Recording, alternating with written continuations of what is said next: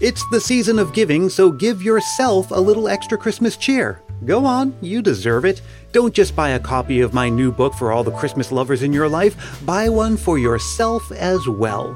Christmas Past, the fascinating stories behind our favorite holidays traditions, is available on hardcover, ebook, and audiobook. Find it wherever books are sold.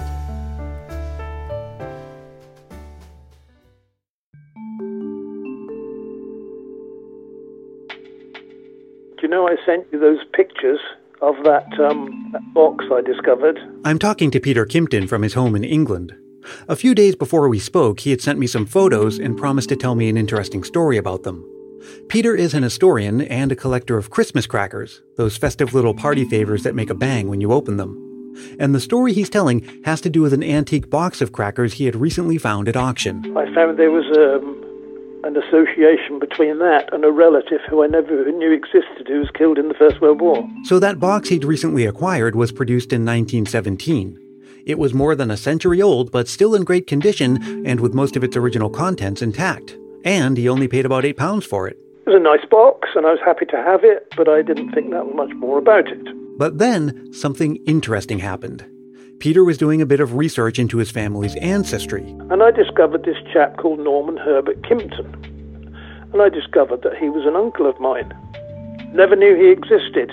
And at the age of 20, on July the 14th, 1917, he was killed. July the 14th, 1917 was Bastille Day in France. But more importantly, to our story anyway, it's the same year that those antique crackers he just bought were produced. Well, as an historian and collector of Christmas crackers, and as an amateur genealogist, Peter Kimpton couldn't just leave things there. Part of his collecting also includes old trade catalogs. So he went to one from 1917. And there, much to my amazement, was a picture of this box which I have. So that proved that the box which I have was actually being manufactured on the exact day that my Uncle Norman was killed. It's a story of several chance discoveries coming together in an unexpected way. Peter discovering the box of antique crackers, discovering his long lost relative, cross referencing crucial dates associated with each.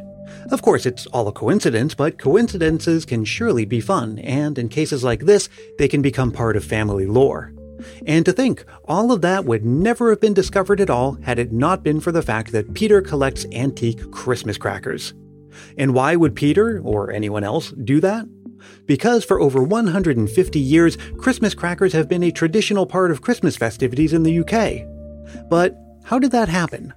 Well, that is the story of one man. A man who created something novel and festive, who built up a massive business around it, and whose name is forever linked to the Christmas season.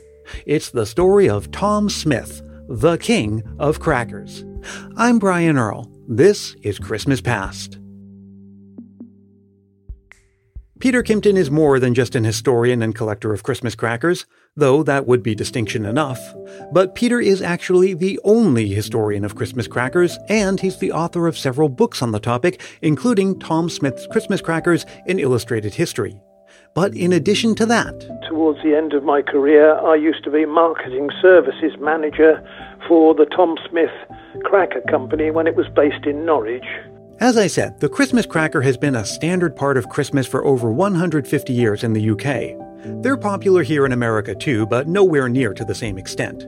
So, for anyone who's unfamiliar with them, basically, a Christmas cracker is a tube, a paper and cardboard tube, created in such a way that there's a handle at each end, and within the body of that cracker, there is an exploding mechanism. Well, exploding might be a bit dramatic. It's more like a snapping mechanism, though it is often made with actual gunpowder. When you pull the ends apart, the cracker emits a snap and the cracker is broken open to reveal the contents of the tube. If you squint, crackers ever so slightly resemble a piece of candy wrapped in a twist of paper. And that is not an accident, because Christmas crackers are the invention of a London confectioner named Tom Smith. Tom Smith first got the idea when he went on a visit to probably what was a trade fair in Paris in the early 1840s. And he saw that the French confectioners were producing sugared almonds wrapped in a way which looked a bit like a cracker. He cottoned on to that idea and he brought the idea back and he started to make replicas of what he'd seen in Paris, which the French bonbonnières had produced. And they did very, very well over the Christmas period when he first brought them out. That early offering from Tom Smith was simply a sweet with an interesting wrapping. It would evolve over time into its current form. And that evolution began almost immediately because even though they sold well during the Christmas season, sales dropped off immediately after that. I suppose really it's a case of business development. As the sugared almonds didn't do so well after the initial good selling period, Tom Smith was always sort of thinking of ideas, as it were, to improve the product. He obviously was a creative chap and he developed the the French bonbons into the crackers which have become what we know today. Soon the cracker had nothing to do with sweets at all. The sugared almonds were removed altogether, and the overall form factor changed into that of a cardboard tube containing items. They became more like a party favor.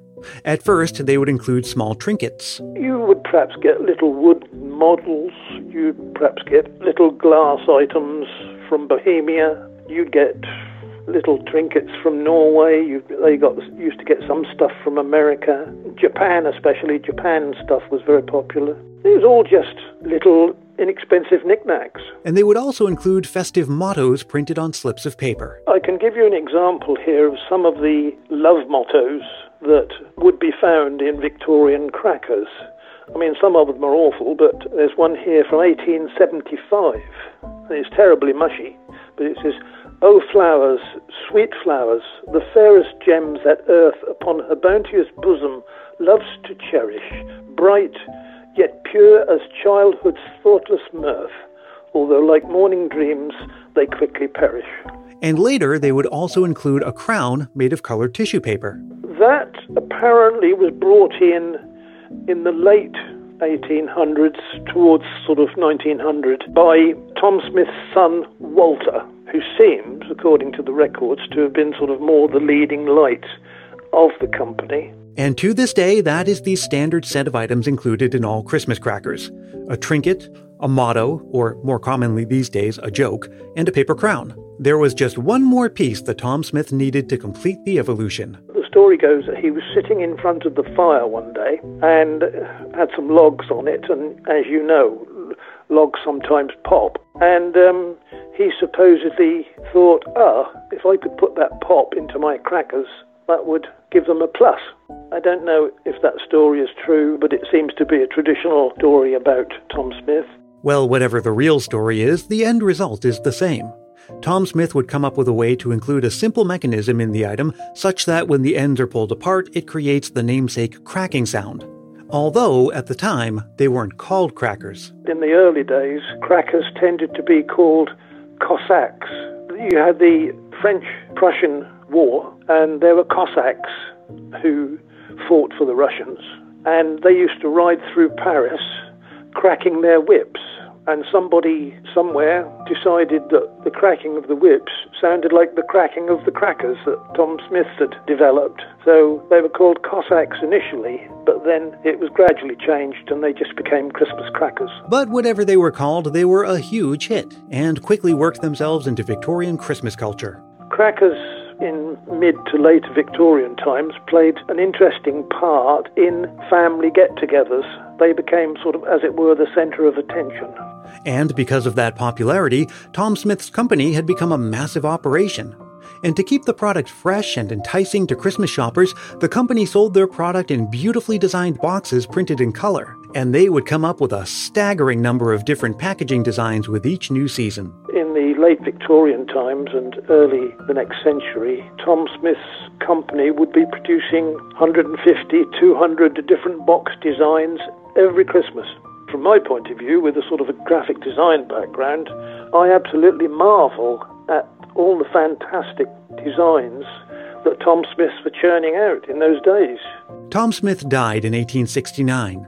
His family continued with the business and later sold it in the 1930s. That business changed hands a few times, but today there's nothing of the original operation that still exists. Yes, you can still buy Tom Smith brand crackers, but there is no Tom Smith Company anymore, just a parent company that licenses the Tom Smith brand name. And today there are many, many other cracker producers, including some very high end ones that most people couldn't afford. For the great majority of the public, they don't want that sort of luxury in a cracker. They just want something they can pull at the Christmas table, and it has a little bit of fun in it. It has a paper hat, and it goes bang. Christmas novelties come and go, Modern Christmas history is littered with items that were popular for a few years and then disappeared. The Christmas cracker could easily have ended up among them. When you get right down to it, it's almost literally a throwaway product. And yet, season after season, we return to the delights of small surprises, a festive bang, and the shared experience of cracking them open among family and friends. Well, I wonder if Christmas crackers will ever really have their day here in America. Like certain other British Christmas traditions, they haven't really caught on here. Another example would be figgy pudding. It's not that you never see a figgy pudding in America, it's just that you somewhat rarely do. Which means that when you do see one, you can count yourself as lucky, just like Molly in Idaho.